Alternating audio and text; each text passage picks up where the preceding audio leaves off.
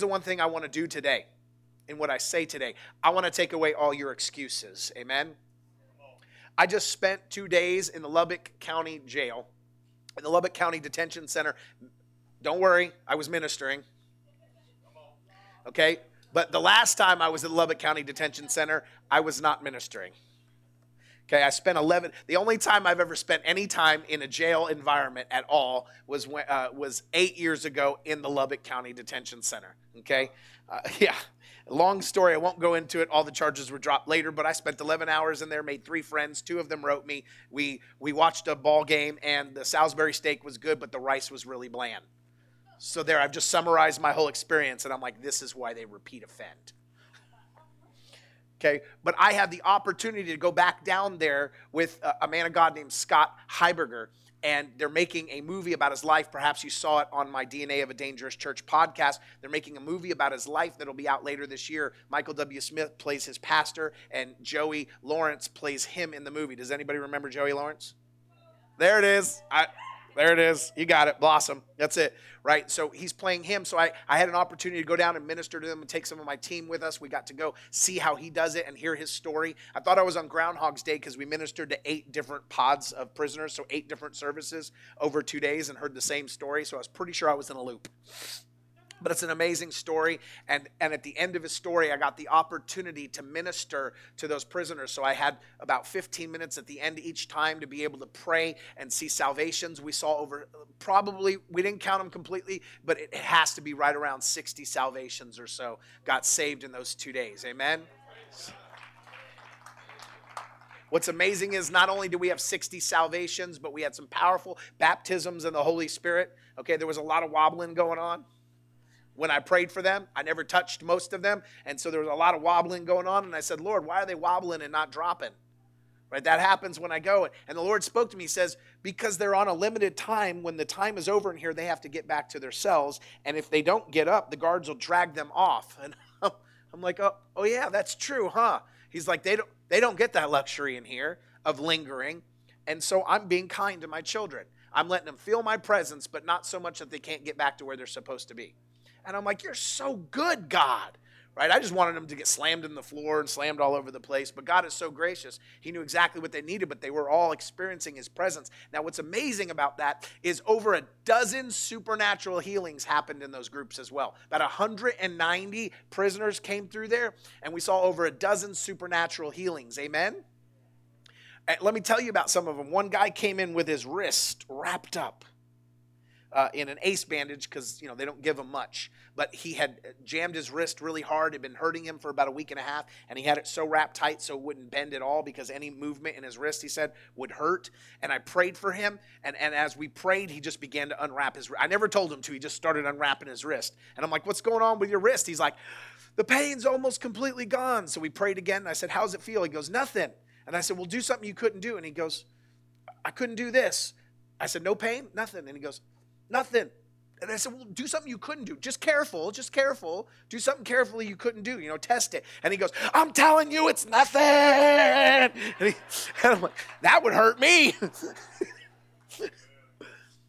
and he's celebrating what God did. Another man had a cane and he couldn't stand up and he had um, a compound fracture down his right leg. I mean, you could see the scar going up. The bone had actually come through and it was still healing and it was a compound fracture. It was it was it wasn't that long ago. Stitches were out and everything, but uh, you know, when he came in the door it was right? He, he was the slowest one coming in. We prayed over him, and he said the pain had gone down significantly, and he could actually put weight on his leg for the first time uh, since it happened. And, and he was standing there, and, and so I went to pray again. And when I touched the front of his leg, I had several prisoners come over and feel it to validate it. But the front of his leg was on fire, like someone had a heating pad on the front of his leg. So I felt the back of his leg, and it was cool and dry. There was nothing, no heat, nothing, but the front was on fire. So I had several prisoners come over. I said, You feel this. You feel this. If you don't believe it, feel it. And they felt it and they said, Oh my gosh, his front of his leg's on fire. And before we left, he could walk back and forth without that cane. That's just two of a, of a dozen stories. There were so many stories, but prophetic words come out. I'm going somewhere with this. This is necessary. Prophetic words came out. One of the most powerful ones is I looked at a gentleman. Now, understand, um, I prophesy very accurately. Sometimes my interpretation needs work, okay? So sometimes what I'll do is I'll give a word and I'll say, I think it means this. And then later on, we'll find out not exactly it means that, but the word, what I saw, is very accurate, okay? And so I always tell what I see so the person can help me interpret or we can see what comes of the word. So sometimes uh, we get in our own way. So God will give us a message and we're bad at the phone game, right? We're bad at relaying what it means. So I tell what I see. I saw a gentleman and he was standing there and I'd had a word for someone else for a March birthday. And I asked him if that was his birthday. I said, Who's got a March birthday? You? Is it the 27th? No. Okay, so that word is not for you. And I validated. Uh, how many? Do you have two children? He said, No, four. I said, Okay, great. That word is for someone else then and I, uh, in the first pod that I didn't get to prophesy over, but I, but I saw a word for him. I said, The Lord sees you anyways. I see you in the library, and you're rubbing your eye. You take your glasses off while you're reading. You rub your eyes like your, your eyes are getting tired from so much reading, and you put your glasses back on. And that's telling me what I interpret from that is the Lord is saying that you've begun to take serious your education. You've started actually in this season, in this cycle of coming back into prison. Now you're finally taking it serious that you want an education. You're furthering your education. And I said, The Lord says you don't have much more time in here and that you need to further finish your education when you're out. I said, Does that make sense to you? And he says, Yeah, I've begun to take my education serious this time. I'm going for a degree now. And he goes, and I'm getting out soon. I'm going to have to finish it on the outside. I said, How soon are you getting out? He says, 30 days. And I said, The Lord's moving in your favor. There's something about to happen. I said, uh, I kept hearing the number 12, the number 12. And I said, uh, This was on the 9th. And I said, um, Watch for God to do something big on the 12th. I didn't have a lot of time, so I couldn't really ponder 12. But me knowing 12 might say, okay, either something's going to happen on the 12th, or 12 is a governmental number, okay? It's the number of kingdom government. And I would have told him, man's government says one thing, but the kingdom government says another thing. So watch for God to take over. You want to know something? The very next day, they had to take some rolls to somebody, so we went a different direction in the prison. They found that man on outtake. They had come to him suddenly the next day and said, Hey, not 30 days, you're getting released today, buddy and he got released that day. He will be home with his family on the 12th.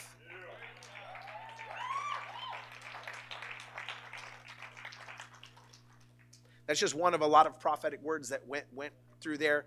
Um, you know, e- even names went out, situations went out. God showed me that one was used to be a son of thunder, and that he was one of the sons of thunder. And I said, "Who's James to you?" I knew he was John, and I said, Who's James to? He goes, That was my best friend before I came in.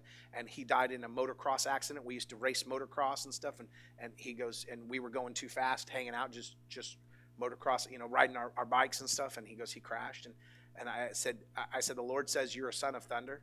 James is the first one to be martyred. I said, but John was a son of thunder, but he turned into John the beloved. He turned into the one that Jesus loved like he was still thunderous about God's love, and I spoke it over him, and he wept and bawled and said everything I said was correct and accurate.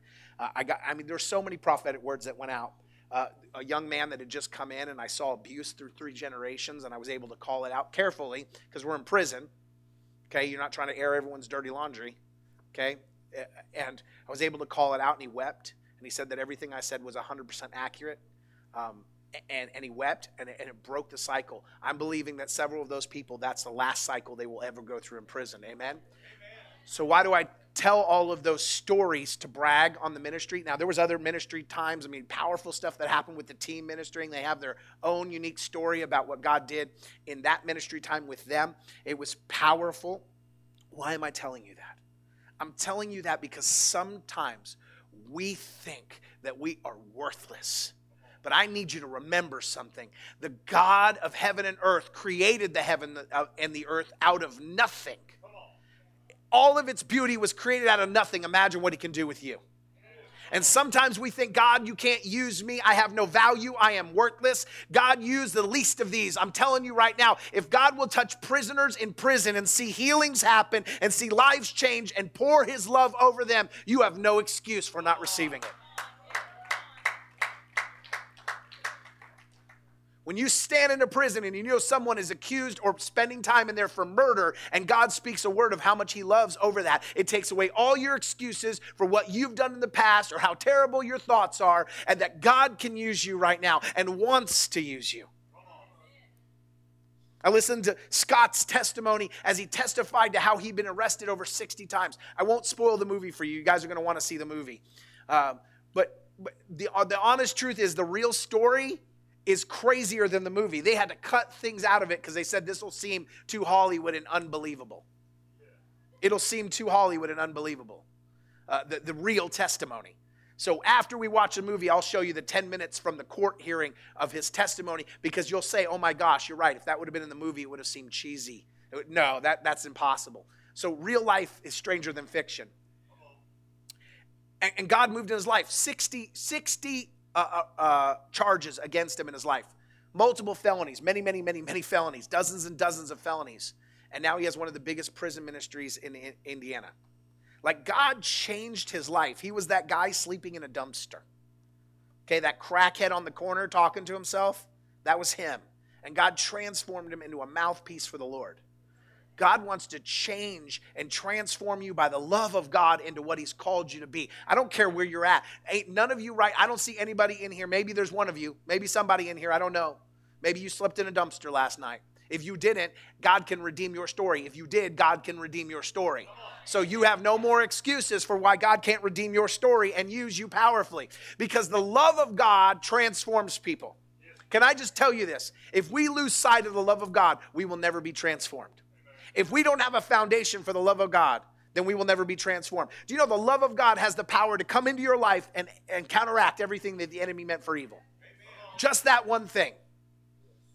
I was talking to somebody about deliverance and, and talking about the uh, uh, uh, doing deliverance and seeing demons cast out. Oh yeah, we see that here a lot, especially since we moved. Amen. A little bit of an uptick. Okay, some of you are like, I don't, I don't know what he is saying right now. Look, I'm telling you, the Bible says, go into all the world and preach the gospel. That's what called what? Anybody know what that's called?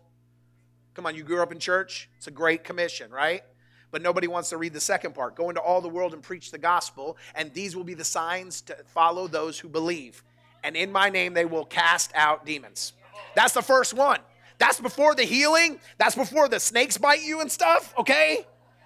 I'm, I'm trying to skip that part, all right? trying to skip that part. There's some people in here, they got all kinds of snakes. I don't go over their house because I ain't trying to test it. I ain't trying to test. I know, I'm just kidding. they don't bite. I walk out of there, glory to God, they did not bite me. I am immune. They're nice snakes. Okay. So I just I just put them on a staff and take them around say like Moses you're going to be healed. Come on, come on. I don't know why nobody wants to be healed right then. I don't Everybody's, they never want to be healed when you do that, right? Crazy. Some of you are so freaked out by snakes, you forget that Moses healed people with a bronze serpent. Okay? God can redeem even the snake. I want you to catch that. Okay? I'm not talking about the adversary. I'm just talking about the little guy on the ground. Okay? The real one. Okay? okay, rabbit trail. Dead. Okay. But the love of God when it comes over you can transform you in such a way but it has to be the foundational truth of our life that we allow the love of god to come in and just radically change us because this is what the bible says. Let me teach you something. Maybe you know this scripture perfect love cast out all right? I'm going to teach you something on, on, on the enemy coming into your life. If you want to cast the enemy out of your life you just simply need to remember that that scripture right there but just stop before the end. Stop right in the middle. Ready? Perfect love casts out Perfect love casts out. Doesn't matter what spirit it is.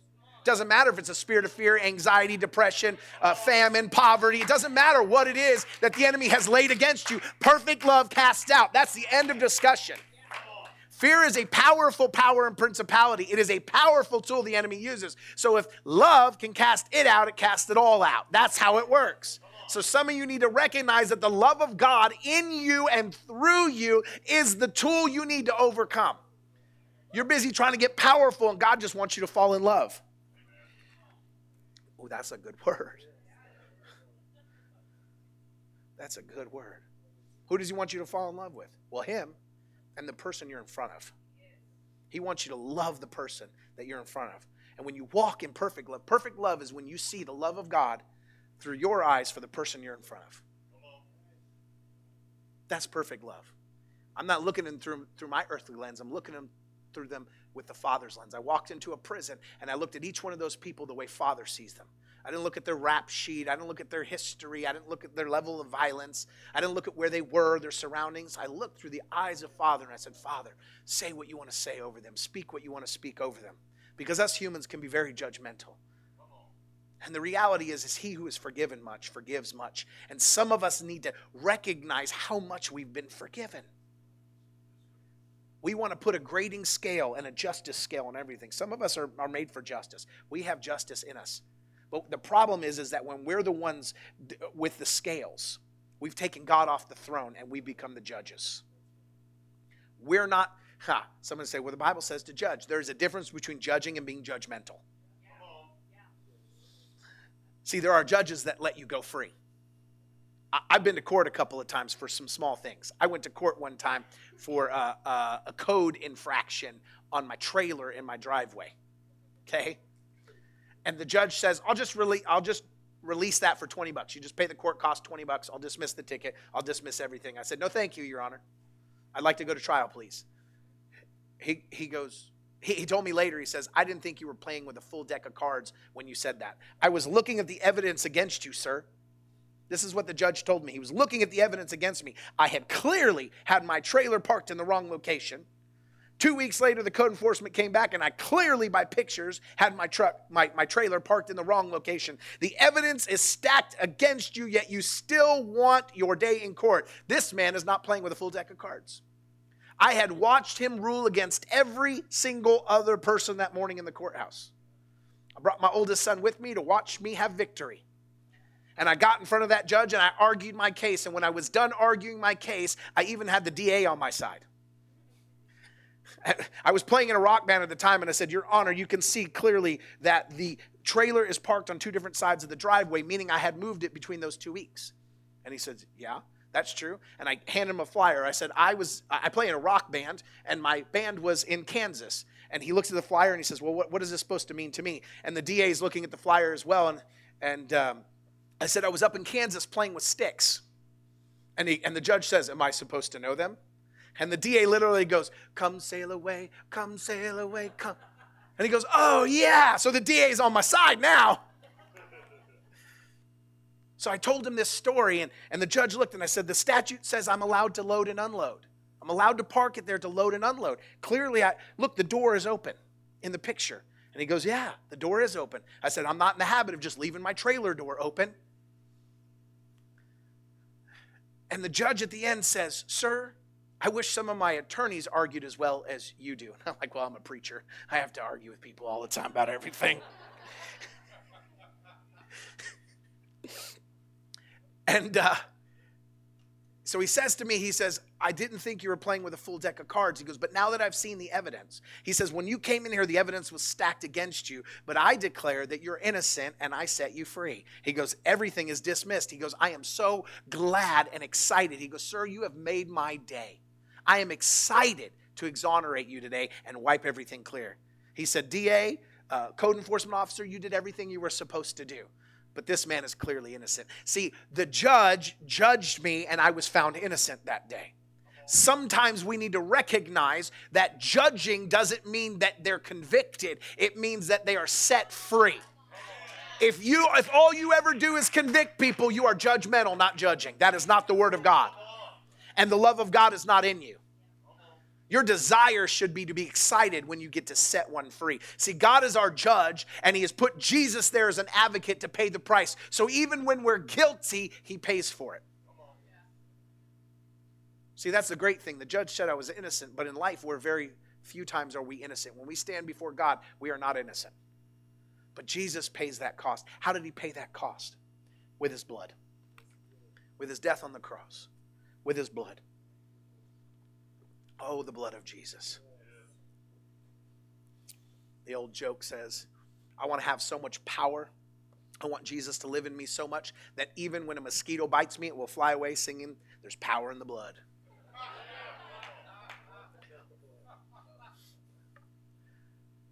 But I want us to understand the blood of Christ. So I want to grab this communion cup.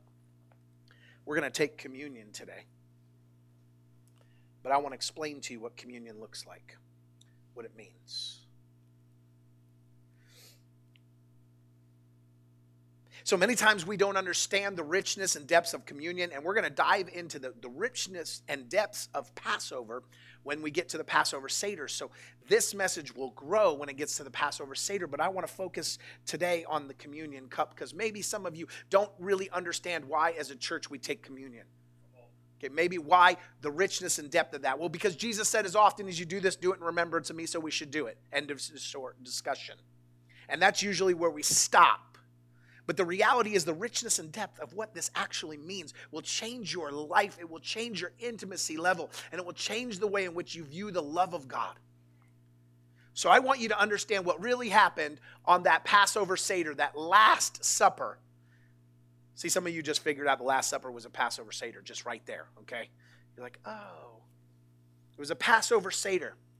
And in that Passover Seder, part of the process, which you'll hear about in the Seder, is that you drink the wine and you eat the bread, okay? That's a part of it.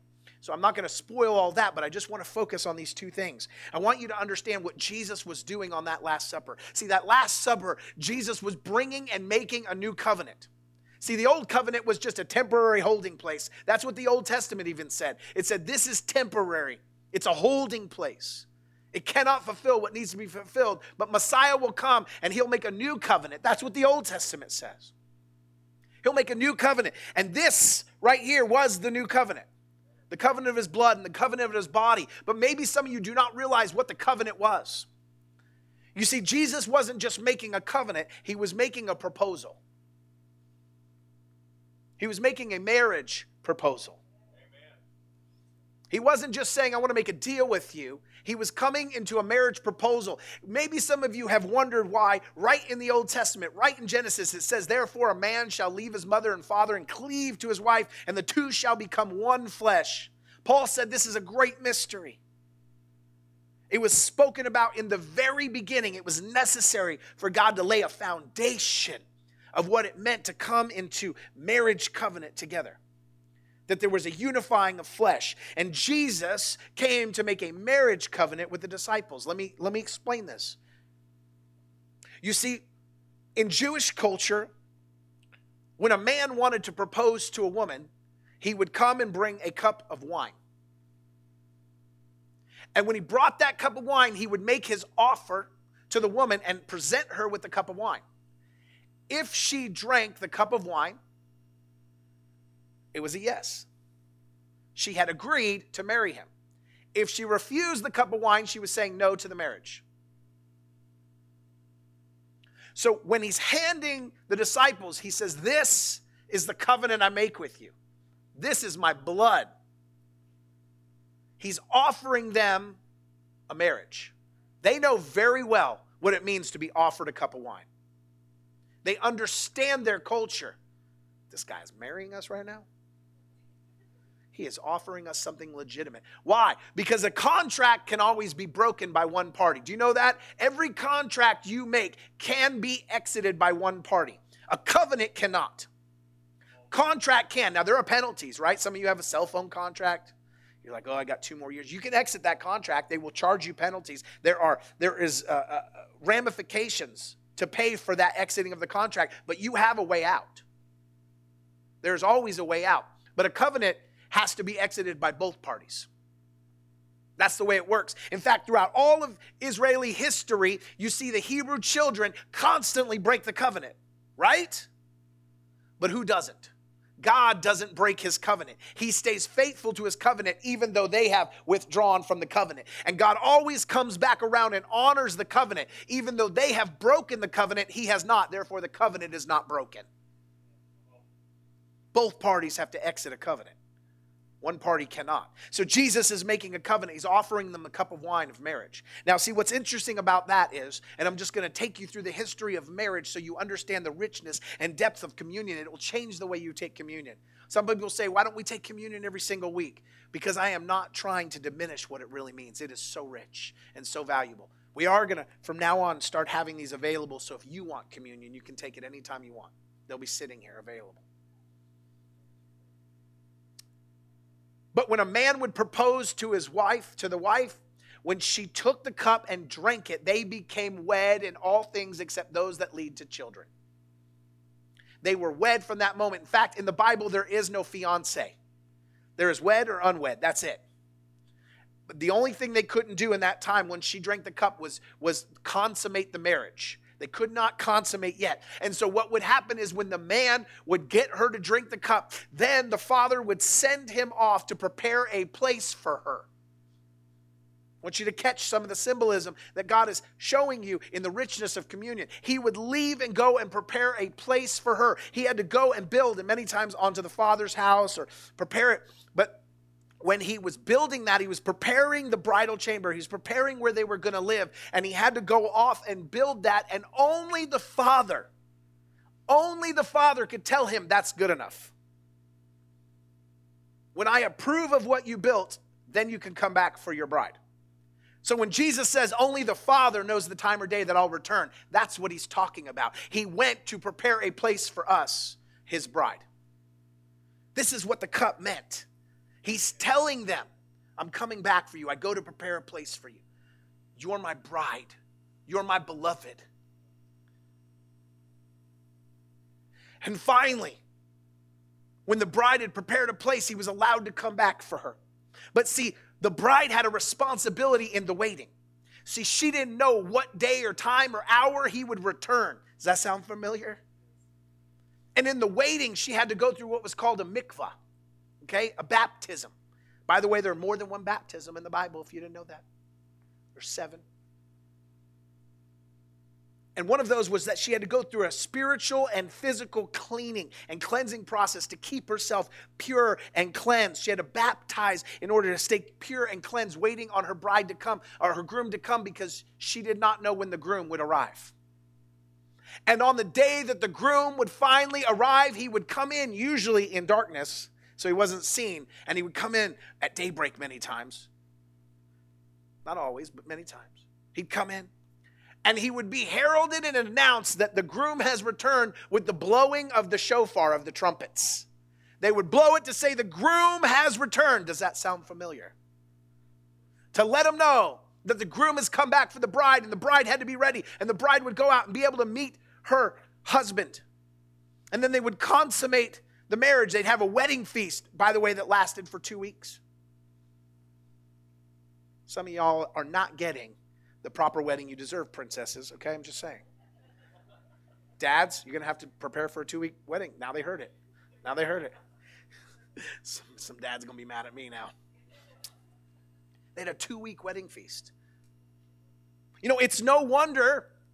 A lot of you guys misunderstand the story in the Bible. Look, I'm telling you, Jesus was funny and he was a little ornery too. I'm telling you, Jesus was ornery. Some of you don't read it right because you don't get the humor and you don't get the honoriness. When Jesus goes to the woman, he says, I have come for the lost sheep of Israel. And she says, Don't even the, the dogs get the scraps? And he's like, Ha, okay. He, he wasn't saying no to her, he was checking her faith and being a little ornery. There are a lot of times where he did that. And when they challenged him on it, he's like, Yeah, okay, good. He wants to see that pressing in. He wants to see the hunger and thirst that we have for him. But it's no mistake that God, that Jesus came and his very first miracle he ever did. Does anybody remember the first miracle that Jesus did? Water into wine. You see, I believe that this was strategic and purposeful, and God did it knowing exactly what He's going to do. Some of you are like, well, he was just being honoring to his mother. His mother didn't make him. Are you telling me that Mary had the authority and power to override heaven's plan and make him reveal himself before his real time? No. The pattern of Jesus was always to go to people and say, no, I can't do that. And, and for them to then press him, and he says, okay, I'll do it. That was his pattern. It was no different with Mary. Woman, what do you want from me? It's not my time yet. She doesn't say, Yes, you need to do it for me. She just turns to the servants and says, Do whatever he asks. She surrenders to him. Do whatever he says. And he smiles probably and says, All right, get me some vases. He knew it was his time, he knew it was his moment, and he was setting the stage for this. See, the very first miracle he ever did was to take ceremonial cleansing jars. I want you to catch this. These were ritual jars that washed people clean, they were meant to take away sin. And he took water, who's the living water, and he turned it into wine at a wedding. See, he was foreshadowing the reason he was turning water into wine. See, he turned water into wine at the first wedding, and then he turned water, excuse me, wine into blood at the second wedding. His wedding with you. Water into wine, wine into blood. He was setting a pattern that said, This is my wedding feast. This is my wedding day with you. This is my covenant I make with you. And I will not drink of the cup again until I return for you. Why? Because a bride and a groom did not drink of the cup again until they feasted together and they broke the glass. Opa, right? Some of you are like, what? That's, that's, the, wrong, that's the wrong nation. It's Mazel Tov. I was just seeing if anybody would say anything. It was written in Greek, so Opa still works. Okay. Mazel tov. That was a theological joke. Like some of you are like, I just don't get it. Uh, and a theologian would have laughed at that. Okay. So, water into wine, wine into blood. A marriage covenant where he said, This is my body, it's broken for you. But you see, you have to bring something to offer to the bride. See, any covenant will cost you something, it comes with a price. And Jesus paid for this covenant. See, a covenant has to be covered in blood. When God made a covenant with Adam, when he made a promise to Eve, the first thing he did before he made that covenant was he slaughtered animals and he covered them with skins. He made clothes for them. So he presented them with a gift, and there was blood shed for the remission of sin when he made the covenant with Abraham, he did it with the blood of an animal. There was a covenant made. When Jesus made the covenant, he did it with his blood to make an everlasting covenant. But I want you to get it. It wasn't just a covenant of salvation, it was a covenant of betrothal. It was the offer to you as the bride. It's the offer to you to say, I come into covenant with you, but I don't just come into covenant with you. But I want you to understand this covenant cannot be broken by you. Once you come into it, I will never abandon it because you have. But I will always be standing there ready and steadfast to receive my bride back to me. We read about Malachi, about him, uh, uh, Malachi, about him taking back the bride. And, and we hear the stories about, about his bride in revelation. I, I want to say this to you because a lot of times we don't get revelation we don't get we don't get relationship. We don't get the revelation of relationship on a deep level. There are six levels of relationship that god has given us. First before we come into zero is we don't believe but once we believe we become believers. And then we become disciples. And then we become for, uh, slaves excuse me believers, disciples, slaves. And then after slaves, we become friends. And after friends, we become sons. These are the five levels of relationship, individual relationship, that we go through. Oh, to be counted a friend of God, but oh, so much more to be a son or a daughter of God. When I say sons, I mean daughters too, okay? Those are the five levels of individual relationship, but there is one level beyond that, and that is the bride of Christ. That is the bride of Christ, or what do we call it? The body of Christ. They are interchangeable. Why? Because man and woman cleave to each other and they become one flesh. The body and the bride are no different, they are one flesh. They have cleaved together. Jesus said in John chapter 17, He said, Father, as you and I are one, let them also be one. This cup doesn't just put you in relationship, it doesn't just right your sins, it makes you one with Him as a bride. It puts you into right relationship. We're the body of Christ. Here's the thing sonship is individual, brideship is corporate. It is the ultimate expression of where God is trying to take his church. When you come into right relationship with him, you become a believer and then you become a disciple. And then you become a slave, I will serve you. And then you find out you're a friend, and then you realize your sonship. But if you stop there, you will miss the full oneness that God wants you to have with Him. When you become the bride, and when you become the bride is when the love of God becomes a love for His people as well. When you come into unity with others, when there's a unifying of the body of Christ with the blood of the Lamb. And he brings us into one unity together. You don't believe me? Try to find sonship in the book of Revelation. It doesn't exist. You know what you do find in the book of Revelation? The bride. By the time we get to the last book, the last chapter, the last moment, the returning of Christ, he is not coming back for his sons and daughters. He's coming back for his bride. He's coming back for those that have taken the cup of covenant, the blood of Jesus, and it flows over their life. The word of God says in Revelations, it says, You overcome the enemy by the blood of the Lamb and the word of our testimony, by the covenant by the covenant. Because I don't know about you men in here, but nobody messes with my bride. You can mess with me. You can get my face. You can call me names. You can tell me I'm crazy. You can you I, I mean all you got to do is read through my comments on any Facebook post. Okay? I dare you to read the comments on Charisma magazine about me. I got 30 comments. Oh. Oh, there's one nice one. All right. You can say anything you want about me, but you say it about my bride. Say something about my wife. Watch me. Pastor Ren, that's not very loving. Nope, I forgot it for five minutes, but for five minutes, I'm going to black out on you. I will repent afterwards. Is there, is there a man in the house that would disagree with me? Now we're like, I hope I'll show restraint. I'll only break a few teeth. He can chew on the left side. That's fine. That's what a husband would say if someone messes with their wife. And you know what? I would never call that a bad husband. Amen, sisters? Would you call that a bad husband? Right? Some of you are like, I got a man to take care of me. Anywhere I go, I'm safe. Sing them songs about it.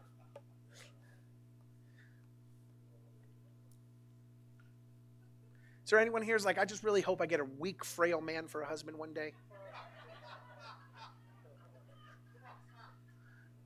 if, if you say yes, you have, might have been through trauma. We'll start counseling on Monday, okay? That's about the only people I see ever do that. They're like, they've been traumatized. They want somebody that they're not afraid of, and that does happen. But I want you to understand the love of God that He wants to come into agreement with you, wants to come into covenant with you, He wants to become one with you. He wants to. We're not preaching a oneness doctrine here. Don't don't get me wrong. If you've heard oneness doctrine, that's not what I'm preaching here. I'm saying that God wants to be your betrothed. He doesn't just want to be your Lord. He doesn't just want you to be a, him to be your master. He doesn't just want to be a friend. He doesn't just want to be a father. He wants to be the groom. There's the story of the 10 virgins who go out and they're waiting on their groom, but some of them do not have enough oil in their lamps to sustain him.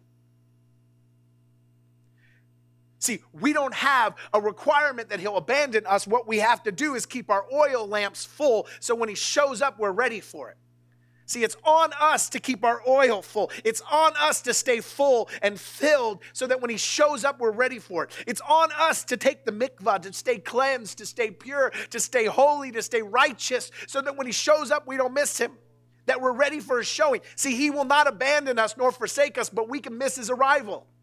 If we are not staying prepared and watching and listening and waiting on Him to show up, we might miss His arrival. I'm not talking about the second coming, I'm talking about him in the room right now. I'm talking about when we gather in here and he shows up wanting to heal. He shows up wanting to speak and we miss his arrival. I didn't see you in the room, Lord. I'm sorry I missed you. You know, you can be in the same room as another person in here and they are encountering Jesus and you completely missed his arrival. Your groom showed up, but you were distracted by something else. Your heart wasn't in it. You weren't waiting and looking for your groom to show up. Your lamp wasn't lit and held out in the darkness to see if he was arriving. You had run out of oil so you couldn't see. Some of us run out of oil, but this is the way we come into covenant with him. But the way we live is the oil that keeps us ready for his arrival, the light going for his arrival. We need to burn from the right place. We need to burn with oil. We need to be on fire for him. You cannot be on fire when your lamp is empty. You need to allow heaven to fill you up. Amen? So this morning we're going to take communion. And I hope the richness and depth to this is different for you. that what we're doing this morning when we take this is we're saying yes to his betrothal offer. If you've never come into right relationship with Jesus, this is your moment to say yes. The God of heaven and earth, I want you to understand something that Christianity is different from every other religion on earth. Every other religion on earth is man's pursuit of God, but Christianity is God's pursuit of man. It's God seeking you, making an offer to you he turned the water into wine as a betrothal offer and at the Last Supper, the first supper and the Last Supper, the first miracle and the last miracle that he did was one was water into wine and one was wine into blood so that he could be betrothed to you. Amen. Father, Jesus, thank you paying for a covenant with us, with your broken body. Thank you that you were beaten so that we wouldn't. Thank you, Lord, that you were beaten so that we could have victory. Thank you, Lord, that your body didn't just die, but it rose again. It was restored so that the body of Christ could be restored.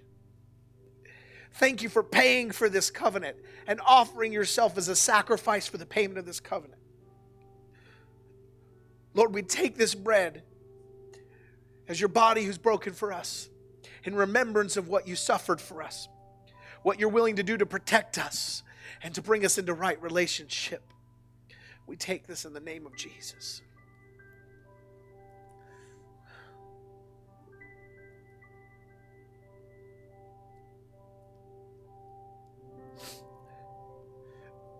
Jesus, as you turned water into wine, so you turned wine into blood. That this is not just the blood of Jesus, but it is the betrothal cup. The cup of offering, the cup of marriage proposal.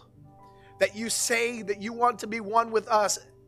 As you are one with the Father, so you want to be one with us. That the that they shall leave their mother and father and cleave to each other, and the two shall become one flesh. That this is the offer of covenant of two becoming one. That, Lord, we don't just come into cleansing covenant, we don't just come into right relationship covenant, but we come as a bride corporately loving one another, coming into agreement with each other. That this cup not only represents our agreement with you, but it's our agreement with our brothers and our sisters, that we come into one that we come into agreement, that we say yes to the bride, yes to the body, and yes to you, Jesus. That you are making an offer of betrothal to us, and we do not take it lightly. I just want you to take a moment and tell him yes and renew your covenant with him as you drink this cup and drink it when you're ready. Thank you for your blood. Thank you, Jesus. We do it in remembrance of you.